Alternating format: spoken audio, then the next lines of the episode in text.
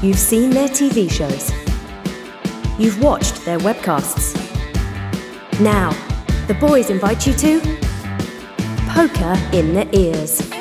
Hello, my babies, and welcome to Poker in the Ears. I am Uncle Daddy Joe Stapleton. He is my work wife, James Hardigan. For the last time this year, Joseph. That's right. Coming up on today's show, it's goodbye 2018, hello 2019, and the 2019 PCA. It's our PCA preview show, which means it's also our PSPC preview show. We spent a year handing out platinum passes for your asses, and now it is time to get pumped. There is a special announcement today about a special event we've got planned for people watching the PSPC stream.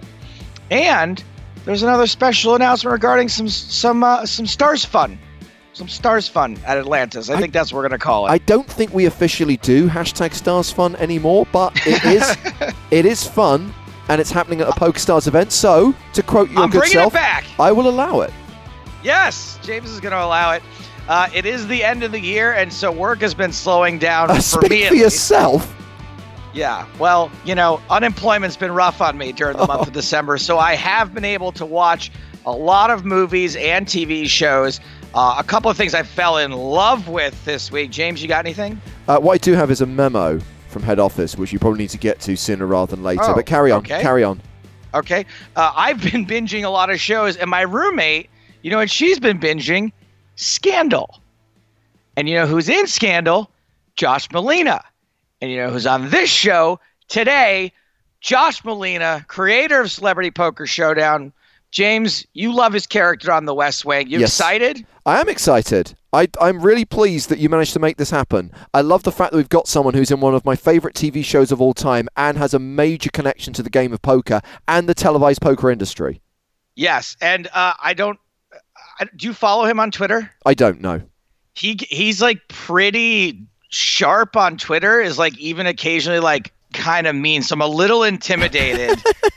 He does this thing where no matter how someone spells President Bartlett, he'll correct them. Oh, genius. And yeah, it's hilarious, but it is a little scary. So I'm wondering, will you freeze up?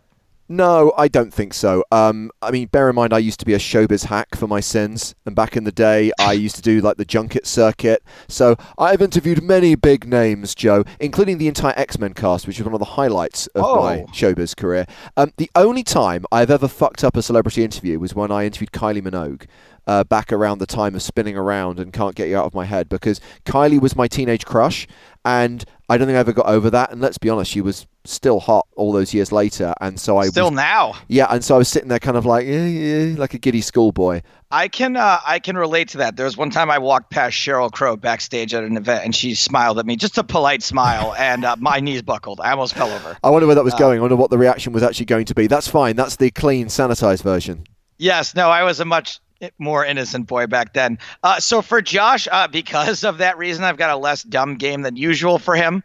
I like to try to impress the actual celebrities who come on the show. Hopefully I won't trip over my words like I just did there. And speaking of games, superfan Paul Cat Meow, he's on to challenge me to trivia on the movie Taxi Driver. Now, first thing to say, Joe, is in honor... Oh, you're wearing your Taxi Driver shirt. I'm wearing my Taxi Driver shirt in honor of this week's segment. We Are the People is not the same as We Are the People. However, I have to attach a hefty caveat to any conversation about this because I have received this aforementioned memo from head office. Now, it was my belief that none of the top brass actually listened to this podcast because either one of two things would have happened. Oh, shit. Either we would have been getting weekly editorial interference or we would have been shut down after episode 5. So I just figured no one listens, but it seems they do. And for the first time ever, we've received some constructive criticism. Now, bear in mind that we are 140 episodes in and this is the first memo we've had from the Isle of Man. So please take it well. It's addressed to the Poke Them in the Ears production team. Sigh. We take issue with the recent editorial direction of this core engagement strand. We understand that many of our customers are interested in popular culture, therefore we are prepared to accept a limited quantity of movie and television-related discussion on the PokerStars podcast, although we would much rather the hosts focus on promoting our unrivaled MTT schedule, fantastic range of games and formats, including Zoom and KO Poker, and our incredibly popular spin-and-goes with buy-ins from $0.25 to $500. However, we can no longer tolerate the sections of the show that pass as film reviews. The warning signs were there. In the past year, eyebrows were raised when the American one defended the atrocious Hollywood offering La La Land.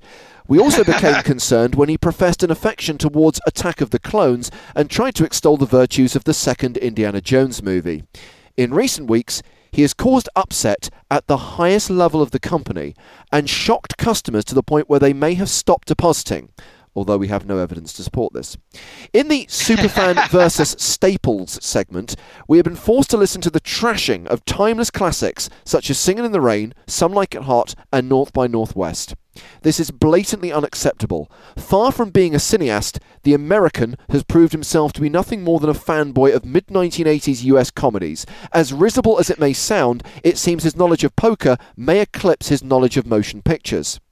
With immediate notice, all film-related conversation on the podcast is prohibited until this so-called funny man has a cultural epiphany and learns to appreciate the most important artistic milestones in the history of cinema. In the meantime, please don't forget to remind our customers that if they run hot in this year's winter series, they could bag their share of a massive $40 million in guarantees. Regards, PokerStars Senior Management. P.S. We remain saddened that we did not know of Nick Shulman's existence 8 years ago. Oh my God. Wow. What a burn. Hey, look, it's better to be noticed than not noticed, I guess. At least I'm on their radar finally. So tread carefully. Only say positive things about Martin Scorsese's Taxi Driver, 1976. Okay. Well, Scorsese is very hit or miss for me. And oh God, I'm so scared to say this now. Mostly miss. Taxi Driver, I'm going to give it a solid B+. Okay, we'll take it. I'm going to give it a B+. I liked it. Obviously, you know, some of it's been ruined by pop culture over the years, kind of all the parodies of the You Talking to Me and this and that. But this is one of the problems with you coming to these movies so late, with you seeing stuff like North by Northwest, where the crop duster scene has been parodied a million times, where the Mount Rushmore scene's been parodied a million times. Taxi Driver, you know, the music is now reused in all manner of things. That scene has been spoofed so many times. You know, this is why you kind of need to see these films during your formative years. Yeah, and look, this movie, like I said, I mostly liked it. I got it. It was pretty interesting. The only thing I really hated about it was the score. Really? And I know that. Yeah, I really saxophone just doesn't do it for me. See, I think found the score is an absolute masterpiece, and this is the connection between the last two movies you've watched. Bernard Herrmann, who of course did the score for many of Hitchcock's films, including Psycho, Vertigo, and North by Northwest, and this was his last score. I believe that he died very shortly after finishing the score for Taxi Driver, and you saw it more recently than I did. I believe the film may be dedicated to him. It is, yes. After. A few credits roll by, I think, and then a dedication to him, or maybe it's the first thing right away. But yeah, it is dedicated to him. Yeah, I don't. For some reason, I'm anti-sax. I practice abstinence when it comes to sax. It's just so evocative. It's just suits the mood of the film perfectly. It does. It just felt kind of overused to me. Anyway, it doesn't really matter. I'm splitting hairs. It's like the one thing that I just kind of felt annoying about the movie. The rest, very watchable. I saw a movie this week that I think is the best movie I've seen all year, and I will not stop talking about it. I will go see it again in the theater. Spider-Man Into the Spider-Verse is the best movie I've seen all year. The best. It's very self-aware, so it's hard to call it the best comic book movie because you can't really have it without all the other comic book movies, but it is easily the best Spider-Man movie and maybe the best comic book movie of all time. You're not the first person I've heard raving about this, and I'm willing to give it a go. I am not a person who judges films from trailers, but if I were to judge this film from its trailer, I would say it looked fucking horrific. So I'm interested to hear that it's this good. It is a 10 out of 10. It is a masterpiece. It is the new bar for animated movies. It was so freaking good. I can't even describe how good it was. Wow. What else have you seen? I saw Wreck-It Ralph, the sequel, which was very good also. Not quite as good as the original, but very funny. And I am absolutely obsessed, James, with this Amazon show called Patriot. Oh, my God. I kind of skipped over it because, like you, the description and the trailer didn't really grab me. It's about a spy, a U.S. spy, who the way he struggles, copes with what he has to do for a living is he is a folk singer. Okay. And it sounded really lame to me. And I watched it, and it is just beautiful and sad and funny. And the lead actor is phenomenal. And I couldn't believe how much just after the pilot I was hooked to this show. I watched all 10 episodes this week. There's a second season out right now. Haven't started that yet. Okay, I may need to ditch what I'm doing and switch to this, because I started watching season 3 of Daredevil on Netflix, and I have nearly fallen asleep several times during the first 3 episodes. Very little happens, and the dialogue is horrible. The characterization in these shows is a disaster. And it's so sad to me, because when these Marvel shows started on Netflix, and I think particularly of the very first season of Daredevil, it was great TV, and I thought, wow, here they're going to build this universe complementing the cinematic universe on Netflix, and everything since has just got worse and worse. I've abandoned so many of these shows. I didn't think the same would be true of Daredevil. I thought I'd be able to stick it out. Even Wilson Fisk, Vincent D'Onofrio, being back in the show is not saving it. Do you think that we have changed, or the show has changed? I think the show has changed. I think the writing is so lazy, and there is not enough story. There is not enough plot to sustain an entire season. Yeah, well, that seems to be the way they like to do things there. But one thing I will say, and I promise no spoilers, Joe. I will stick to top-line information, and this will only be relevant to people who know the game. I have completed Chapter 6. Okay. Of Red Dead Redemption 2, which is the last chapter before the epilogue. It's the ending of the main story. I found it hard to get to sleep last night. It was such a big moment that it took me an hour to get to sleep because I was so affected by it. I think I can say with some certainty that this game may be one of the most outstanding artistic achievements of the last 10 years. I almost got in a huge fight with my roommate because she was like walking by as I was finishing Spider-Man, and I got a little choked up. I got a little choked up at the end of the Spider-Man game. And she's like, it's so stupid. Like, why would you ever like care about a video game? And I'm like, have you ever cared about a movie? And she's like, yeah. I was like, well, a game is more immersive than a movie. You're much more involved in what happens to the characters and invested in it. And she kind of like walked away in a huff. And I was like, kind of irritated with her. I started Red Dead. And it was interesting, but pretty slow in the beginning. And I haven't gone back to it. You know, after the like shooting the wolves thing, I was like just and watching all the infighting between their group. I'm just not particular. I'm sure I will get into it. Just at the moment, I'm not. It takes a while. To be honest with you, I found the entire first chapter, the whole stuff where you're up in the mountains, pretty dull. And I was like, I'm not sure I've got the patience to persevere with this, but thank God I did, because by the time you get to chapter 2 and the world opens up to you, this lives up to the original game and surpasses it in terms of scope and in terms of quality. I cannot recommend it highly enough. Let's move on to the poker news headline, shall we? What's going on in poker today? Now it is time for Poker in the Year's News. And we did mention that the Winter Series has $40 million in guarantees, courtesy of that memo from head office. Are you listening, Isle of Man? Here comes your shilling. December 23rd to January the 7th. I just wanted to give a quick shout-out to all the regs, Joe, who tweeted at us, including Optimus Clang, Evil Roy, and Wayne Hemmings, to tell us that they won tickets in Monday night's free roll that we put on. All I would say, guys, is... do you like this format? Would you like more free rolls like this, which are kind of satellites, which give more people the chance to win something meaningful that gives them the opportunity to play something like the Winter Series, the Turbo Series, Scoop, WCoop, etc., etc.? So hashtag Poker in the Years for your feedback on that. 2 news headlines, Joe, both of which come from Prague, because the EPT is now finished in the Czech Republic, and we have a new EPT champion. Paul Michaelis from Germany won the main event for €840,000 following a 3-way deal. Plus, he ships the final, the last Platinum Pass to be awarded in 2018. I got the golden ticket. Tonka, by the way, was also at that final table. Pretty strong turnout in the Prague main event. 1,174 entrants. One other major result from the Prague Festival. Denmark's Henrik Heckelin took down the 10K high roller, outlasting a 259-strong field and beating Ola Shemian heads up. Heckler won just over €500,000, which is his biggest live score to date. I was really hoping that that woman was going to win, who is chip leader after day two, who had the her last name looks like a typo. Oh, it's the Platinum Pass winner, Natalie Tay. Yeah, like every time I see it, I just think someone screwed up writing the. Well, we are going to meet her in the Bahamas, Joe. I should highlight once again that sadly we were not in Prague, but in a couple of weeks' time, we will be heading to Paradise Island. See the sky, open wide, catch the dream, the fire inside, standing tall.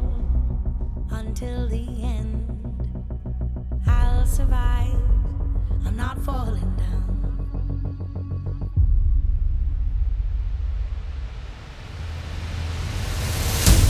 After 12 months of build-up, the PokerStars Players No Limit Hold'em Championship is almost here, and we are getting ready for the biggest live stream in PokerStars history. 11 consecutive days of the PSPC, and Joe, I think some of them are going to be some long-ass days. Some long-ass Platinum Pass days. Ironically, I think the most manageable part will probably be the PSPC, because the field probably won't be quite 1,000 players. It's playing with a 60-minute clock, but what's going to be interesting, for the first time in forever, we are covering day one of an MTT. We're covering all 5 days from the PSPC. So our coverage is going to start on the 6th of January and the PSPC concludes on the 10th of January. Every hand, every level, from however many runners this event gets down to a winner. I think that this really does deserve coverage of all 5 days, with the amount of time we spent preparing for it, how attached we've gotten to some of these players. Spoiler alert, some of the players who won Platinum Passes are not going to make it out of day one. So I think it's great that we're covering from day one. I want to see some of these people. And I think that also this might be the most exciting bubble I will have ever covered. We've had some massive bubbles. You know, we've had some huge super high roller bubbles, which more on super high roller in a second. But this bubble is going to be so important for so many people, for the number of people that are free rolled in this thing. We're looking at like $30,000 cha-ching instantaneous, and then they're free rolling for that and beyond.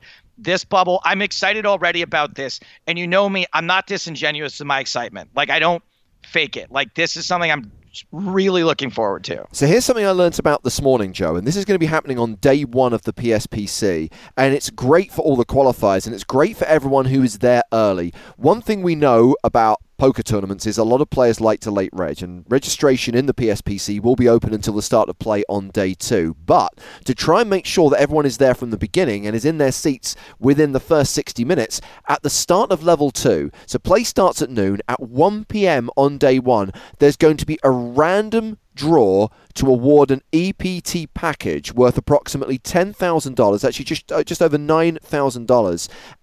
I don't know how that draw is going to work, but ultimately you have to be in your seat at the start of the second level, an hour into play on day one, to be in contention for that EPT package. That's I'm glad that that's happening, because I was going to say one of the things I am won't know how to cope with is that we're not giving away Platinum Passes anymore. Like, what if we, like, you know, I got used to doing it the last year, just having to hand out Platinum Passes. So at least there's something. At least there's still something to wet our whistles with. Exactly. So that's from the 6th to the 10th. Then we segue straight into PCA 29. We've got 2 days of coverage of the Super High Roller, the 100K buy-in event on the 11th and 12th. So that's the penultimate day, playing down to the final table, and then the final table on the 12th. And then it's all about the main event. The 13th to the 16th of January, the last 4 days. And one thing I'll say about this, fewer days, because most people will realize that our main events are 6-day events, and we cover 5 out of those 6 days. The PCA is a 5-day event. We're covering 4 days, so we are picking up the action on day two as we normally do, but there will be packing in more levels into fewer days. So that's what's accounting for what you say is going to be some long-ass days. Yes. Got it. Absolutely. Luckily, Joe, we are not alone. We are getting the band back together. I'm pleased to confirm that Lex Veldhaus, Griffin Bencher, and Maria Ho are all on board. It Excellent. Does come with a but. Last year, we managed to persuade a team of professional poker players to sit out the PCA not play. And actually be part of our broadcast team. No one wants to sit out the PSPC, and no one wants to sit out the PCA main this year because one's going to feed into the other. So I think Lex is only going to play the PSPC, so we've got him after that. But Griffin and Maria are also going to play the PCA main. I don't want to anti-rail them.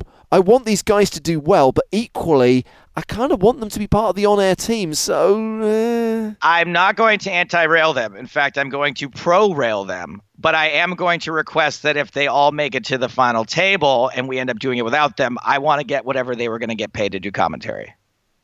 You can talk to your agent about that one. We have got plenty of stuff for you guys to play as well. Free rolls every day, all 11 days for players in the global shared liquidity market, what we call the .com platform, and also players in the France-Spain shared liquidity market as well. During the PCA coverage, we are going to have daily challenges linked to a free roll on the final day, which is going to be awarding $15,000 in Turbo Series tickets, because that will be the big online series that will be kicking off in February. But during the PSPC, we have got, just for you, the mini PSPC. This is an idea Joe and I were batting around a couple of weeks ago. I'm pleased to say that we are making this a reality, and I'm really excited about this. Did we figure it out? Because I know that there were a lot of combinations and permutations of things. Has it been settled? It's been settled. So let me tell you how it's going to work. So we all know that the PSPC is a $25,000 buy-in. There is 8 million contributed to the prize pool and an extra million for the winner. So the mini PSPC does all that, but for 1,000th of the price with 1,000th of the value. This will cost you $25 to play, with 8,000 added to the prize pool and an extra 1,000 for the winner. And it will employ the same 5-day format, the same starting stack, and the same structure as the PSPC itself. But love it! With slightly shorter levels, actually considerably shorter levels, to ensure that you can play it in the evening in Central Europe or in the UK and still go to work the next day and come back to play day two. So it's going to be kicking off at 3 p.m. our time in the Eastern time zone. So that's 9 p.m. Europe. And look out for this one in the lobby, because I think this is going to be a lot of fun. It's something for you to play while you're watching the stream. By the way, I didn't mention on-air times for the stream from the 6th to the 11th. From the 6th to the 16th. We're on air every day at 12:30 Eastern, apart from final table days when we're on air at 1:30 Eastern. And remember, there's a 5-hour difference with the UK and a 6-hour difference with Europe. But yeah, the mini PSPC, I think there's going to be some opportunities on social media to win $25 tickets for this as well. So watch out for that one, starting on the 6th when we start our coverage from the Bahamas. Which brings us on to the thing you wanted to talk about, Joe, your special event. Yeah, there's a little hashtag Stars Fun, or maybe even more fun than Stars Fun. We are going to do a comedy night at the PCA this year. It's going down on January 8th, 10 p.m. The lineup is TBC at the moment, but I will say that we have locked in at least one really big name stand-up comic who is not me, but I will be performing, and a couple of we'll call them my friends will also be performing on this comedy night. I'll say this: when the idea was brought about, it was going to be that I was going to be the headliner, and everyone was into that idea, and then they went, but who's like a real headliner we could get? And we got one, and we may be getting more. So keep your eyes peeled to social media. I'll be announcing it. The official Stars accounts, I'm sure, will be announcing it. But January 8th, if you're at the PCA, you can come see Joe Stapleton and friends live in the Bahamas. Well, there's some other Stars Fun that I'm looking forward to, particularly the welcome reception for all the Platinum Pass winners on the eve of the PSPC. And I also learned this week that there is going to be a video games area at Atlantis, and it looks like the overhyped Rocket League stream is going to happen, and it's going to take place during the PSPC, possibly as a warm-up stream before we go live one day. And I've been told that we have no choice in the matter. It is a grudge match. It's Hartigan and Stapes versus Finton and Spraggy. Well, we'll have to get a grudge first, so that it can be a true grudge match, which shouldn't be hard. They're pretty chirpy, those two. Fun times. I look forward to them destroying us, but James is a hilarious loser. So I'm sorry, you're not a loser, but when you do lose, you're hilarious. I'm a hilariously bad loser. I will agree with that. So great. So we're going to be streaming every day at twitch.tv/PokerStars, youtube.com/PokerStars from the 6th to the 16th. We are also going to be making highlight shows from the PSPC, but right now we are not going to get into TV shows of the future. Right now we're going to talk about poker shows of the past, because we've got a very special guest on this week's Poker in the Years. I'm thrilled that we were able to make this happen. He is someone who you may know from numerous Aaron Sorkin TV shows and movies, probably most famously The West Wing. He was the co-creator of a big poker show in the early 2000s called Celebrity Poker Showdown. Please welcome to the podcast, Joshua Malina. Oh, thanks for having me. I like the way the door was closed there to ensure radio silence throughout this interview. Yeah, and if I sound like I'm whispering in order not to wake up my daughter at any point, just tell me so, and I'll stop whispering in order not to wake up my daughter. I know that you are a dad and that you must spend time parenting your children, but you do a good job on Twitter. Are you? Are they ever like, Dad, why are you correcting people how to spell President Bartlett? We're at a music recital. No, they've aged out of recitals and soccer games. So they're older now, and I think they wisely avoid my social media. They're largely unaware of it. Okay, that's good. Let's talk about Celebrity Poker Showdown. Let's make the overlords happy and talk about poker for a minute. Is this a retrospective of poker TV shows of years gone by? Episode 1, Celebrity Poker Showdown. Oh, man, you should do a West Wing Weekly style podcast about Celebrity Poker Showdown and just break down all of those, because you must have some great stories, and there must be ones that you can't tell either, right? That is true. Yeah, there's some no-tells, but there are plenty of tells as well. Give us a tell, because I think what's one of like the most stressful moments you had on the show that you can tell? Well, Dennis Rodman played in one season, and that's all you need to say, really, isn't it? Dennis Rodman was on the show, which I think it was largely stressful from the beginning. But no, he was nice enough until during the play he mucked a hand, and it touched the muck and therefore was a dead hand. And then I think the person who had gotten him to fold revealed her hand, and it was clear he would have won. And he said he tried to grab it back from the muck, I guess, as if he hadn't folded. It just turned into a whole thing where we had to explain to him that the hand was over and he lost. And he got up and he walked off the set like, I'm not doing this. This is BS. I'm not playing. Forget it. And I had to sort of chase after him and explain that we were, after all, playing for charity and making a show. And to his credit, he ultimately saw my point and that there were rules. I said, "You're an athlete. You probably understand the idea of rules. Well, here's one that applies to poker." So that was uncomfortable, but at least he came back and played. Other uncomfortable moments included we were forced by Bravo to host a match among six, or I guess we had five players, five reality TV contestants. Johnny Fair played from Survivor, is the only one I remember other than Omarosa from The Apprentice. And Omarosa, of all the celebrities we ever hosted, was the only like truly rude person. She was in her hotel room. We did this at the Palms Casino in Vegas, and it was time to actually shoot. We were in the studio waiting for her to arrive, and she would not leave her room because she was on the phone with her PR person, I guess, having a very, very important conversation. And we had to send I suppose I should have done it myself, but we just sent a production assistant to go up there and explain to her that she was Omarosa. And there was only so long we were going to wait for her before grabbing just a random person on the street who would have just a slightly lower celebrity Q level and go on without her. She eventually showed up, and all was fine. To be fair, Josh, of the two of you, she's the only one that's actually worked in the West Wing. Yeah, that's true. No. She's a bigger celebrity than I. A genuine White House employee rather than a pretend one. I never played on the show. Just to rewind the clock, I'm interested how the show came about, Josh, because it was around the time in the kind of early to mid-2000s when you were working on the West Wing. Where did the idea come from and how did it end up on Bravo?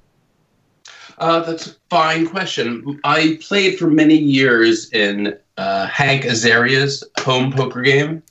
And it was a great game and a lot of fun, and a lot of Hollywood types played in it. And we, a friend, Andrew Hill Newman, a TV writing friend, and I used to ponder whether that game would make a good TV show. If you could be a fly on the wall and watch celebrities play poker of questionable quality, but hopefully entertaining content.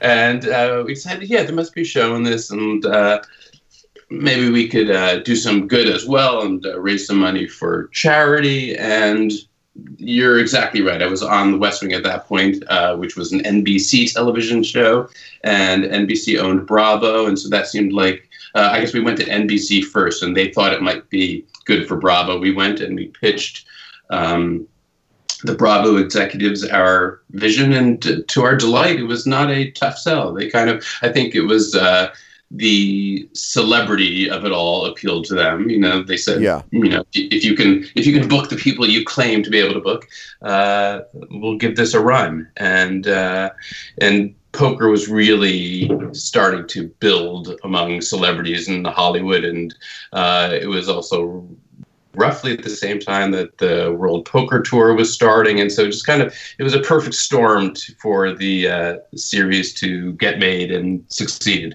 I mean, I remember watching the shows because they came over to the UK, and bear in mind we had our own celebrity poker shows here, which were shit, mainly because the people on them, no one knew who they were. And it was really awesome to watch a show where, wow, you've got some like really good names here. And at what point, though, did you realize we've kind of run out of the big names who know how to play poker, and now we have to like rope in celebrities and like give them a 5-minute lesson before we roll VT? I think the first episode. Ben Affleck agreed to play very early on, which immediately legitimized the show, because he's, of course, a giant star and a decent poker player, which was wonderful. And there was a pretty deep bench of poker playing celebrities, but it was such a logistical nightmare putting that show together, and because we did shoot it out of town, which I think was part of the secret sauce, the fact that everybody was in Vegas for a weekend and nobody had to drive home, and maybe your kids weren't there, and so people were drinking and having fun and knew they were going to be there for a few days. But it also made it difficult to book because these were all people who work a lot, and so a job would come up and this one would cancel. And so pretty quickly we had to start to reach out beyond the circle of celebrities with some poker experience. And some, again, to their credit, a lot of people said, well, if you'll teach me how to play poker. And so often Andy Newman would go, but sometimes I would go as well. And we would kind of crash course these actors and actresses in poker. And I mean, the result is quite a bit of variance in level of play. But I would always maintain, even as real poker players would sometimes pillory the show online, that in a way, rather than watching elite level poker players, you were watching the kind of people you might actually face across the table in your home game, or maybe even in lower stakes at a casino. And so it was kind of helpful to have Phil Gordon commenting and to watch less good poker players play. And so I'm curious at how you guys did shoot it. So you would shoot how many episodes in a weekend? My memory is that over the course of a 3-day weekend, really, we would shoot for 3 days, and we would shoot 6 episodes, which made up a season of Celebrity Poker Showdown. So we would have 5 contestants at each of 5 games, and then it was, a single table sit and go, and then the winner of each of the five would play in the sixth episode for the finale. And then you would win money for your chosen charity, depending on the order in which you were eliminated. And my memory is, I think, in the very first season, it came down to head-to-head between David Cross and Nicole Sullivan. And David Cross was playing for an orphanage, and Nicole Sullivan was playing for alley cats. And although I suppose we were meant to stay partial, I was hoping that the orphans would win $100,000 rather.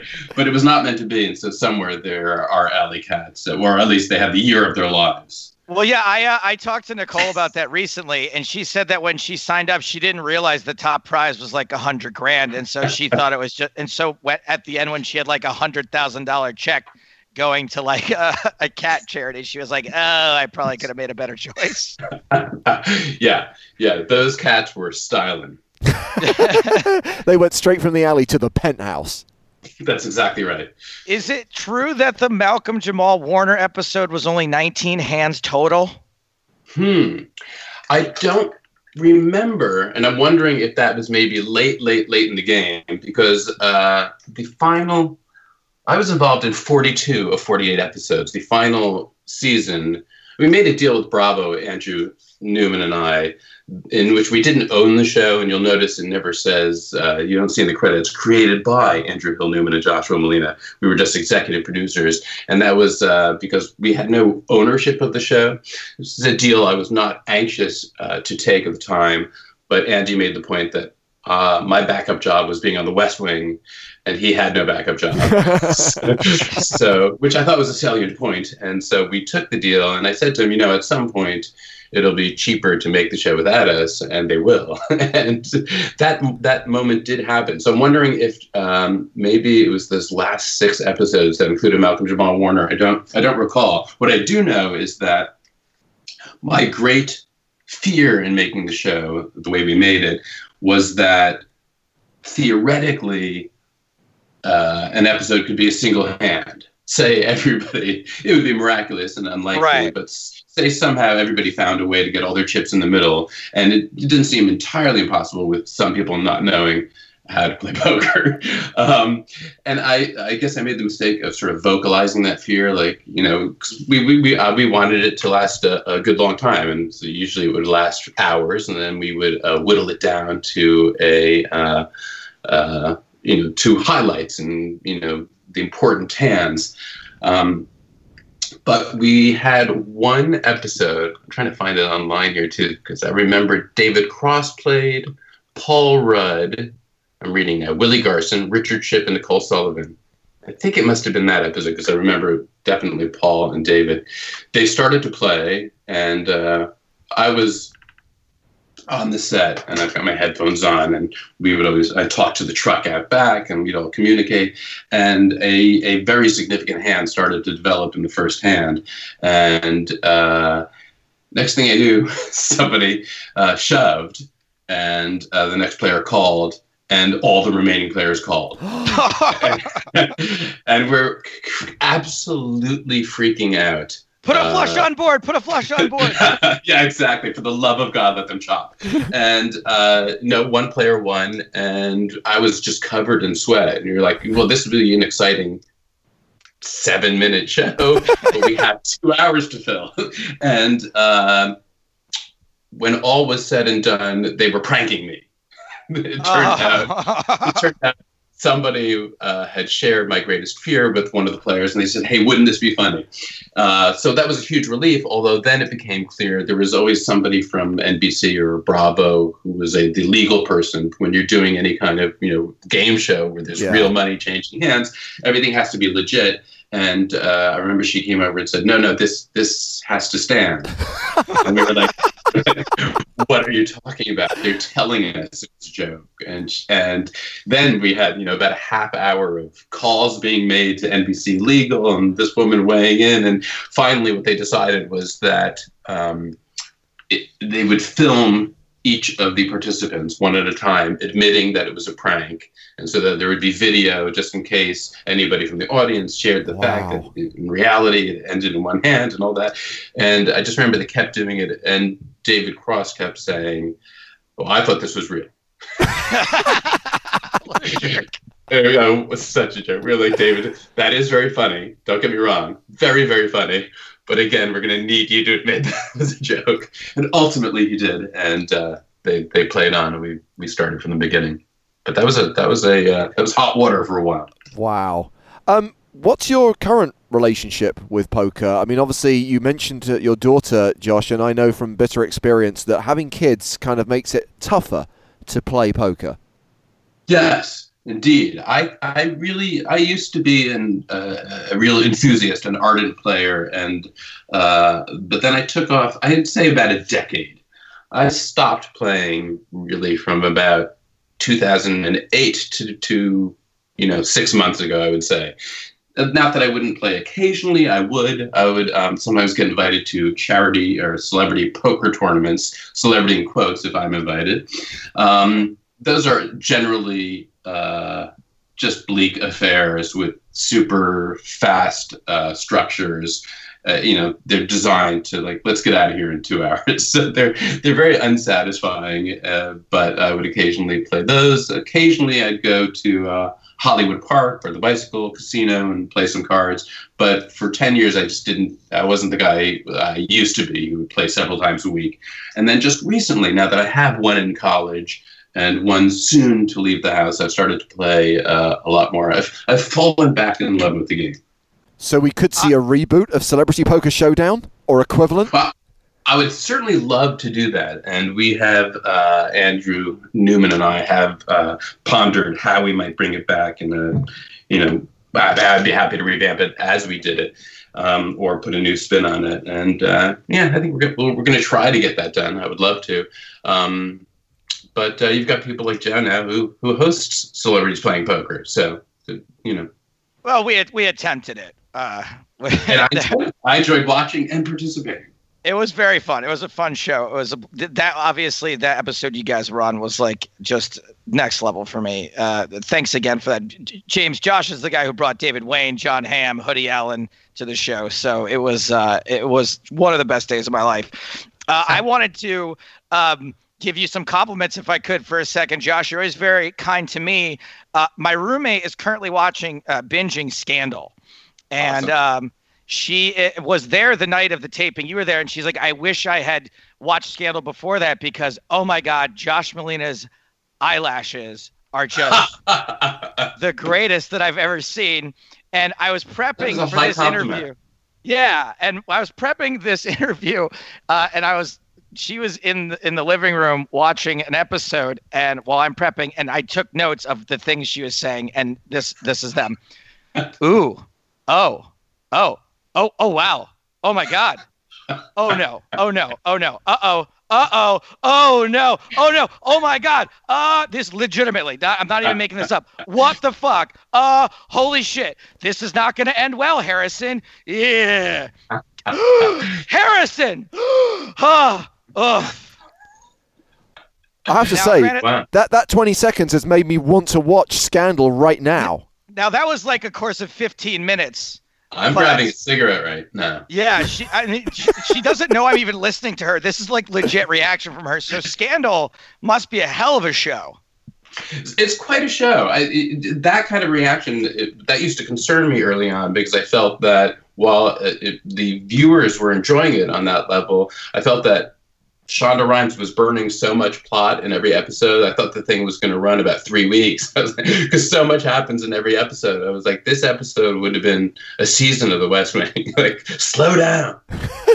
But she managed to do it for 7 seasons continuously. And I love that. That's my biggest complaint about most TV shows is that they don't burn enough stories. So I might even get myself into Scandal. I want to pivot to the West Wing if we can, because Josh, this is James's all-time favorite show. I have a confession to make, which is my wife and I have watched this show all 7 seasons 3 times so far.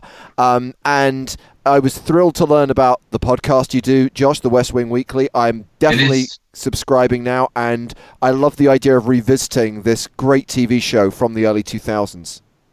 Yeah, I hope that you will like the podcast. It is definitely geared, first and foremost, for people like you who watch the show regularly and will rewatch it. And so it's a kind of a deep dive into the series. And it always amazes and delights me to find that there are people this many years after the show ended, which is I think about 12 years now, that are either discovering it anew because it's the sweet, sweet evergreen nature of Netflix is introducing it to people who were maybe not born when it first aired. And because people will go back to it and rewatch the show. Well, I think there's a very good reason why people are going to watch it now, because if you think about when this show was on air, it provided liberal idealists with an amazing alternative reality during the Bush era, and Christ alive, do we need this now?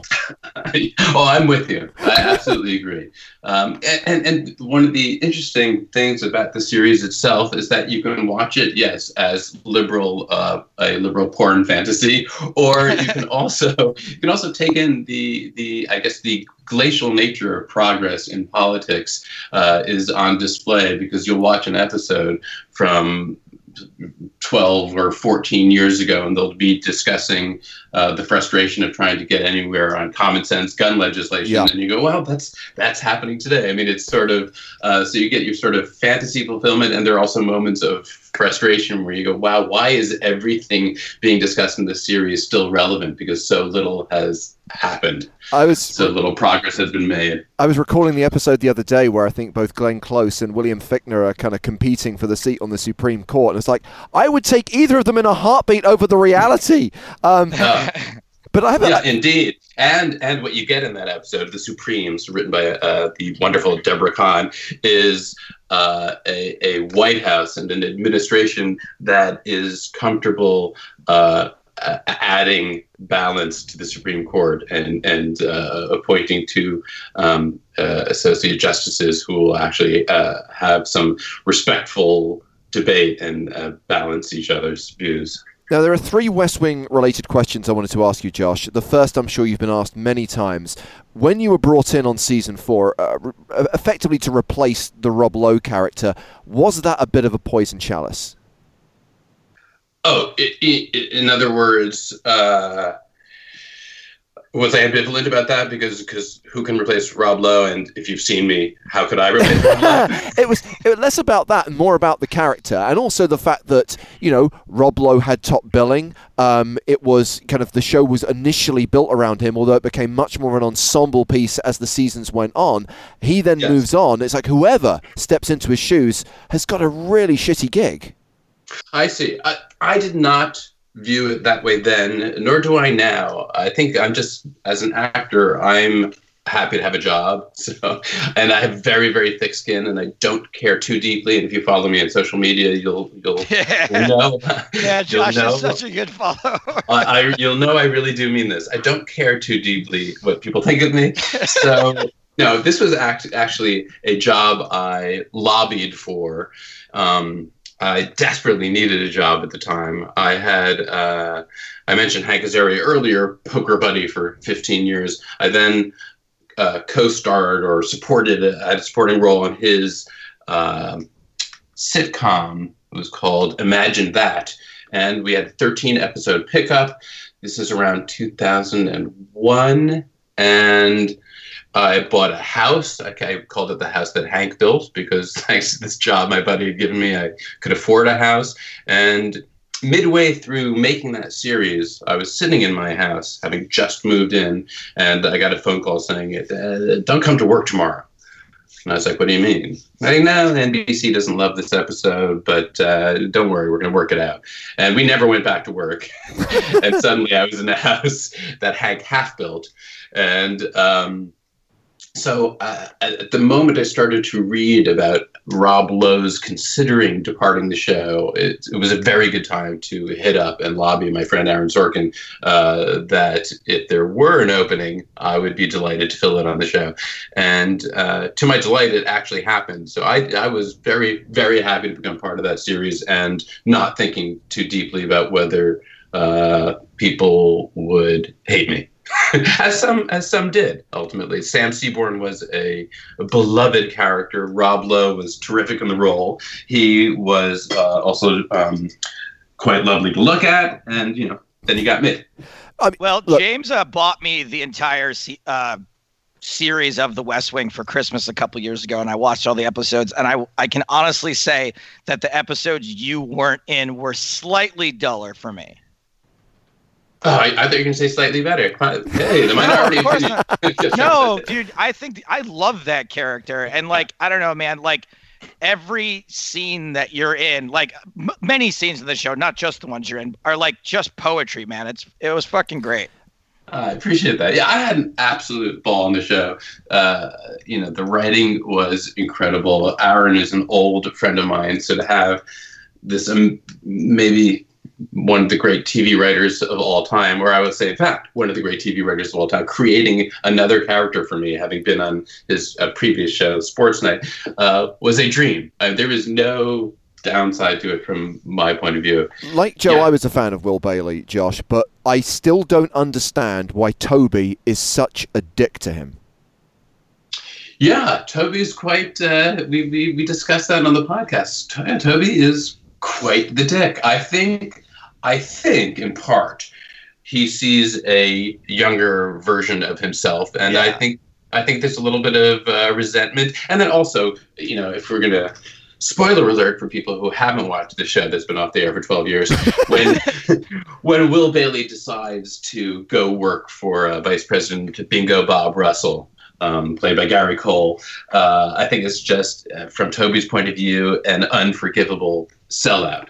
And I think in reality, it's a completely understandable decision to find a portfolio that allows him to do more. And I get Will's decision, but I think Toby's such a sort of Bartlett purist that he could never quite get over the fact that Will made the decision he did. But this feeds into my follow-up question, which is, to me, it was almost out of character for Will, who was such an idealist, to be so determined to campaign for Bingo Bob, who was a joke of a politician.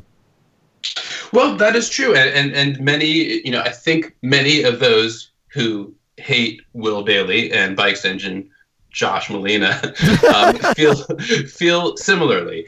I, at the time, much as I didn't worry about whether I would be reviled for trying to, quote unquote, replace Rob Lowe, I also didn't worry too much about what people thought of Will Bailey. An actor's job is that whatever they hand you, you say it out loud and at the right volume so that you can be heard and understood in front of a camera. I was never the kind of guy to say, wait a minute, would Will Bailey do this? He is quite the idealist. And my job was just to make it work. And rewatching it now, years later, I haven't pondered any of these issues until I started to co-host a podcast about The West Wing. Yeah. I do buy it. I think, first of all, what we're discovering is another shade of him, that he's not entirely the idealist, and he sees an opportunity. And in politics, you sometimes have to see an opportunity and then seize it. And I also do think, and I feel like the writers did a good job putting this out there, he saw that while Bingo Bob was generally regarded as a joke, that there was greater substance to the guy, that he was a bit more wily than people understood, and that he was okay with sort of perpetuating a little bit of the aw shucks, maybe obtuse guy, because it would redound to his benefit and he could operate more effectively. So I think Will just saw a little bit more in him than others saw, and I think Will also just showed himself to be a bit more of a practical career guy than he first appeared to be. I have to say, this conversation has given me a taster of what I can expect from the West Wing Weekly. I'm very much looking forward to listening to those podcasts. Right on. Josh, I know I promised you it would be about 30 minutes. I have a quick Celebrity Poker Showdown trivia game for you. Can you spare us 5 more minutes? Absolutely. Look, at this point, either my daughter is up or she's not. Okay, fair enough. Great. So I usually come up with a very stupid game. This time, because I wanted to impress you, it's not as stupid as usual. It's called Celebrity Poker Trivia Down, and I think you're going to do very well on this quiz. A little trip down memory lane. I know for a fact you're going to get the answer to this first question because you already said it during your interview. Question number 1. The winner of the first season of Celebrity Poker Showdown was, of course, Nicole Sullivan. What was the name of her charity? And I did come up with some choices, so if you could just let me read the choices. Please. Was it the Feline Friend Federation, Alley Cat Allies, Spays for Strays, or the Itty Bitty City Kitty Committee? I'm going to go with the Alley Cats one. Alley Cat Allies is correct. Yeah. 1 for 1. Here we go. Question number 2. Which of the following former Celebrity Poker Showdown guests have not competed against each other in the same Emmy category in the same year? Good. Bobby Cannavale versus Peter Dinklage. Jason Bateman versus Ray Romano. David Cross versus Cheryl Hines. Brad Garrett versus James Woods. Brad Garrett and James Woods. Brad Garrett and James Woods did compete in the same category. How? Balls. I'm just kidding. I'm kidding. You are correct. 2 for 2. Question number 3. In season 3, you had a nearly all Arrested Development table, save for Peter Facinelli. Which other Celebrity Poker Showdown contestant was one of his acting teachers? Was it A, Camryn Manheim, B, Jason Alexander, C, Kathy Najimy, or D, Kathy Griffin? Fascinating. I'm going to say Camryn Manheim. Camryn Manheim is correct. Wow. My God, I'm good at this game. Yeah, you are. Question number 4. I wish there was some way to monetize it. Well, a reboot would be just fine for all of us. That's right. The incredibly prolific actor Stephen Root was on your show in 2004. Since then, how many television shows has he not been on? 1 of them, 2 of them, 3 of them, or none of them? I think he's been on every television show. So I think he's been on every TV show. Yeah. All right, real question is, which of these shows has he not appeared on?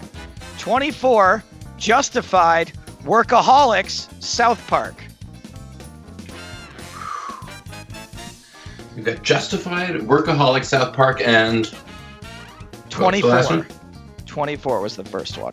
And that's the problem. He can do anything. He'd be great in anything. I'm going to say he hasn't done a voice in South Park. That is correct. Woo! Keeping the streak alive. There are 7 questions total. Here is question 5. Which one of Allison Janney's future co-stars finished 14th in the Cal State Poker Championships in 2016 out of a 9,800-player field, making her quite possibly the longest-lasting woman standing of all time? Was it Nicole Sullivan from Family Guy, Andrea Savage from Veep, Brittany Snow from Hairspray, or Beth Hall from Mom? This is the craziest question I've ever been asked. One of these women came in 16th out of 9,800? 14th in the Cal State Poker Championships in 2016. Oh, okay. I thought it was 16th. That's much. All right. But that's not such a crazy question. That was 14th. Beth Hall. Beth Hall's correct. My God, I'm good. 5 for 5. 2 questions to go. Anthony Scott Flippin is the birth name of what former Celebrity Poker Showdown contestant?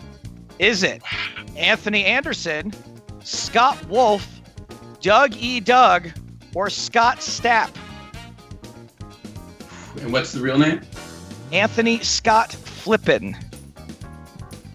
I'm going to go with Scott Stapp. Scott Stapp is correct! Oh, my God. He's running the board, people. 6 for 6. Final question. Here we go. Which of the following former Celebrity Poker Showdown guests have never been in a Twitter feud with other former Celebrity Poker Showdown guest James Woods? Oh, great. Is it A, Michael Ian Black, B, Neil Patrick Harris, C, Rosie O'Donnell, D, Amber Tamblyn, E, Kathy Griffin, F, David Cross, G, Joy Behar, H, Jordan Peele confused for Barack Obama, or I, Kevin Sorbo? I guess all the lefties would have gotten into it with James Woods, and I'm going to guess that maybe Kevin Sorbo's right-leaning. Kevin Sorbo is correct. Never in a Twitter feud of those 18 choices. Josh Malina, thanks so much. Congratulations. You went 7 for 7. How can people donate/subscribe to your podcast? Ah, you're nice to ask. You can go to thewestwingweekly.com and listen for free to our thus far 120+ episodes, or you can find them wherever finer podcasts are given away. We still have a fundraiser going, and there is a donate button if you are moved to pay for what you could otherwise have for free. Poker in the ears. Well, that was awesome, Joe. Thank you very much for making it happen. Yeah, well, you know, I didn't really have much to do with it. It was mostly Josh, if I'm honest. Okay, we are almost out of time, but we are first going to try and give away some prizes. One of them loves the EPT, knows it inside out, and would do anything for the European Poker Tour. The other one is Joe Stapleton.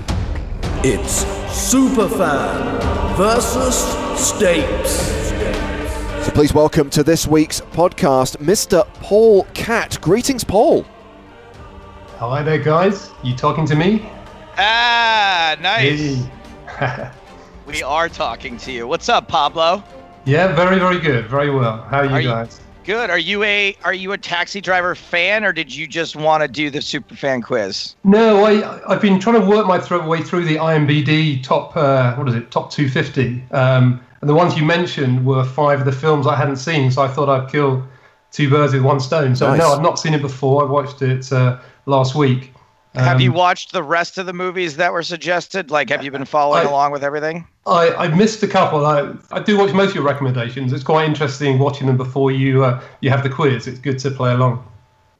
And Taxi Driver, what is your ultimate review of that? Firstly, I love the music. The 70s porn music was brilliant. But I love the cinematography, the actual, you know, when he's driving around at night. I think that's amazing. It really, really hits home at what it must have been like to be there in the 1970s. I think we can all agree on the cinematography. There is a difference of opinion on the music, though, Paul, because that's the one thing about the film that Joe despised. Oh, no way. Okay. Yeah, I probably like 70s porn more than you then, maybe, Joe. I think it's more the fact that you've now discovered how at odds with everyone else's critical sensibilities Joe Stapleton's actually are. Enough about the movie for the time being, because we've got 10 trivia questions on that still to come. Tell us about yourself, Paul. Okay, so I am an accountant by trade. I work for a few investment banks, but at the moment I'm currently on a sabbatical. I'm spending a bit of time with my kids. I trained for an Ironman this year, 70.3. Whoa! Which was good, just lots of jobs keeping me busy, but it's probably time, according to my wife, to get back to work, so I'll probably do that in the new year. I like that. I'll probably do that 21 days. Yeah, I know. And are you more of an online poker player or a live poker player? No, I have played a long while ago. I played a bit online, but no, I'm very much I play home poker with my friends. Probably once a month, and a couple of games live. I played at the Grosvenor, and remember the old Fox Poker? I don't know if you guys ever played there. Yes, we played there lots. Yeah, that was when that was open. That was fun. So I played there a few times, but not real online. I kind of want to get back into it now.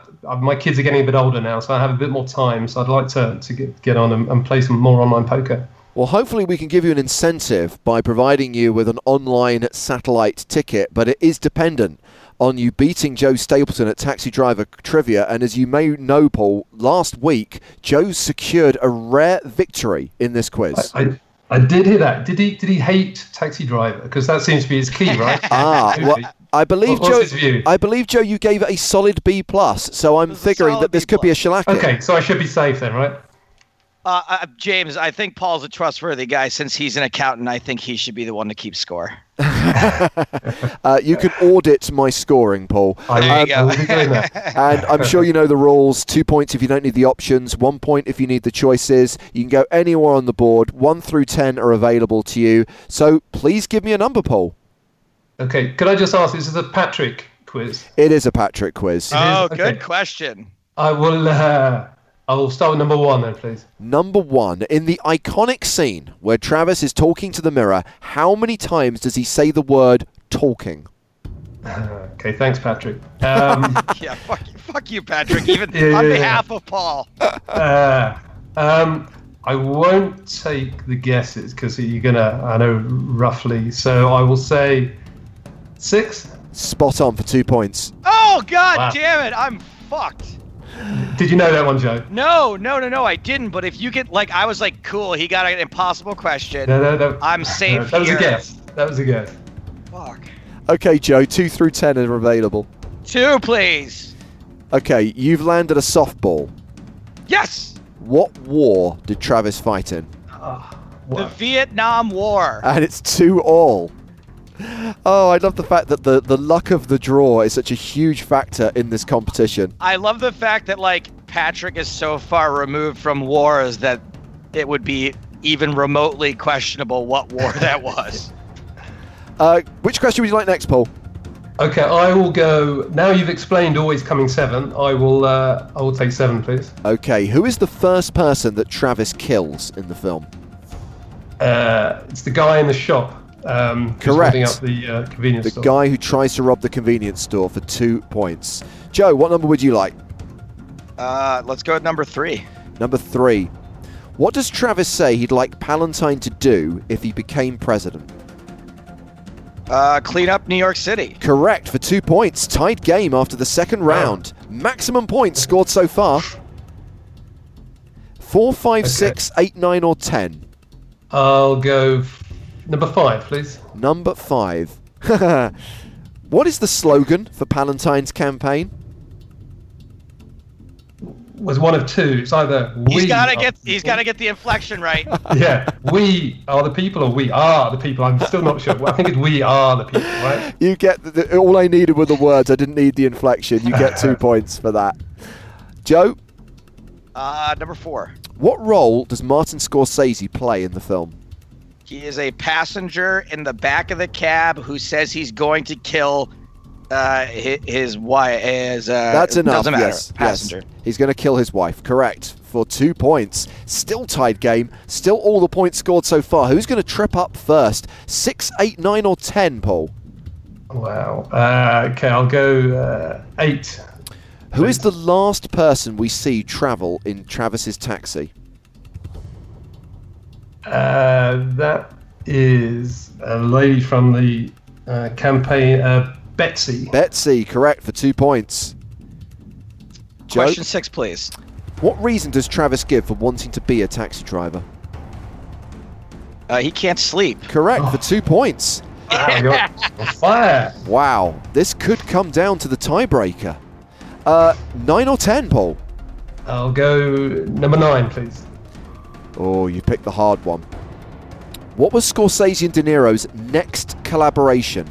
After Taxi Driver, multiple choice options are available. Let's say multiple choice, please. Was it Raging Bull, Mean Streets, The King of Comedy, or New York, New York? Yeah, I think Raging Bull was the one before. I really don't know. I'll say Mean Streets. Mean Streets was the one before. Raging Bull was not the next one. New York, New York. Scorsese's tribute to classic musicals was his next collaboration with De Niro. So Joe, I would have missed that one too. I would have, without the choices, I would have said The Mission. With the choices, I would have said King of Comedy. Okay, The Mission, not a Scorsese film, but thanks but it for should playing. Have been. It felt very Scorsese. So question 10, Joe. Let's see if you can beat Paul by 2 points, by 1 point, or tie the game to take us to the tiebreaker round. When Iris is first seen, she's trying to escape someone and jumps into Travis's taxi. The man pays Travis some money to keep quiet. How much does he pay him? It's a crumpled up $20 bill. It is for 2 points. And Joe, for the first time ever, you scored maximum points. 10 points were available to you. You scored 10 points. I'm sorry, Paul. It came down to, I guess, which question you went with, 9 or 10. Sometimes that's the way the cookie crumbles. But 8 points, still a respectable score. That very good joke. Very impressed with your. You know, I feel like, Paul, I know you didn't hear the beginning of the show. You will later on. And I got a little bit of trouble from the top brass here for not only not talking about poker enough, but for having bad takes on movies. And I feel like I'm really screwed now because I probably didn't have a good enough take on Taxi Driver, and I just denied someone a free ticket for coming back to online poker. So I'm pretty much fucked. Yeah. You're a bad man. No worries, you did well. I'm impressed with your knowledge. That was very, very good. So Joe's career path is kind of doomed. Paul, we are going to ship you some PokerStars merch, however, and maybe that will give you a warm, fuzzy feeling. And when you see the red spade, that will inspire you to get back online. I'm sure it will. I'm sure it will. Paul, thank you very much for your time today. Great talking to you. Thanks, guys. Have a good one. Thanks. Bye-bye. Bye, Joe.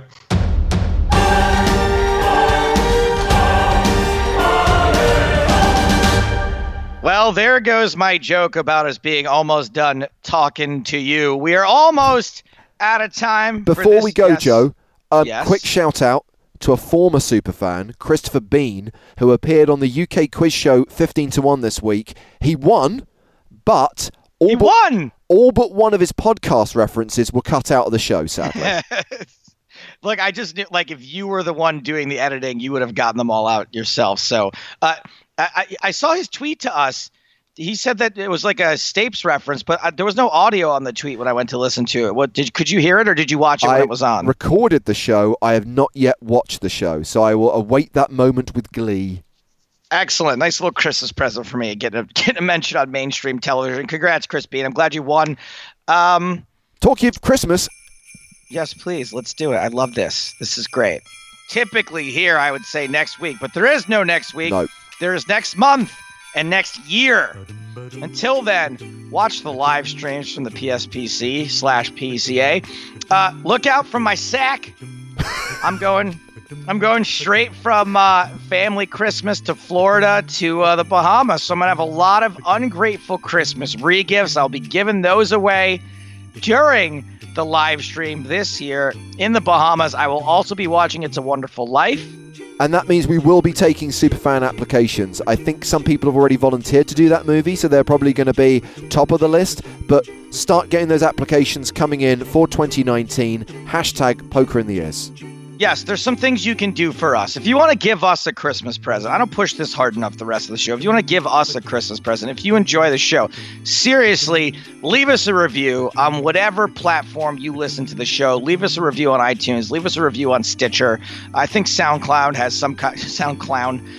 some kind of like feature or comment feature. Please, it really does help us out a lot when we're trying to justify continuing to do this show into the new year and beyond. So, and maybe get someone you know who likes poker to start listening in 2019. If you've got a friend who likes poker and you listen to the show, try to get one person to listen to the show. I think they will enjoy it. We put on a pretty fun show here and keep it light for you guys. But that is it. That is all the time we've got for 2018. Merry Christmas and a Happy New Year, one and all, including you, Joey. Thank you, James. Same to you. Merry Christmas, happy holidays, and a happy new year to everyone. Until 2019, for James Hardigan, I am Joe Stapleton. Smell you later. Merry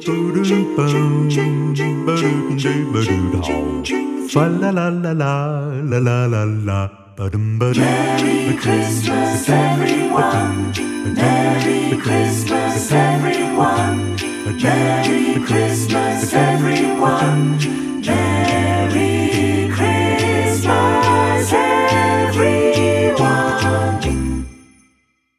Fa la la la la la la la la.